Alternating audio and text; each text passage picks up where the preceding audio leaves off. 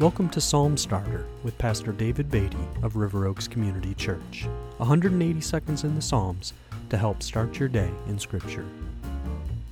We continue today with Psalm 84, a psalm of the sons of Korah, who were gatekeepers and singers in the temple.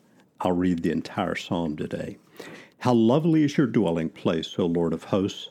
My soul longs, yes, faints for the courts of the Lord. My heart and flesh sing for joy to the living God. Even the sparrow finds a home, and the swallow a nest for herself where she may lay her young. At your altars, O Lord of hosts, my King and my God. Blessed are those who dwell in your house, ever singing your praise. Blessed are those whose strength is in you, in whose heart are the highways to Zion. As they go through the valley of Baca, they make it a place of springs. The early rain also covers it with pools.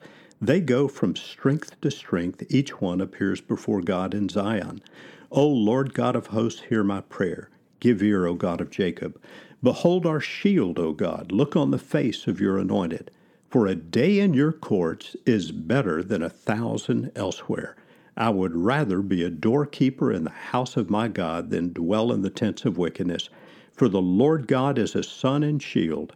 The Lord bestows favor and honor. No good thing does he withhold from those who walk uprightly. O Lord of hosts, blessed is the one who trusts in you. There are three blessings pronounced in Psalm 84. Uh, the first in verse 4 Blessed are those who dwell in your house. In verse 5, Blessed are those whose strength is in you. And in verse 12, blessed is the one who trusts in you. A key truth in the psalm is found in verse 10 For a day in your courts is better than a thousand elsewhere. I would rather be a doorkeeper in the house of my God than dwell in the tents of wickedness. So we find in Psalm 84 this call to love God. It's a call to seek His presence, to enjoy his fellowship. Furthermore, it is a call to rely upon his strength.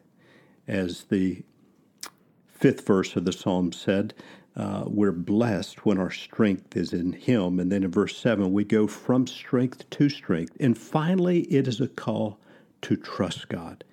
The psalm ends with these words O Lord of hosts, blessed is the one who trusts in you.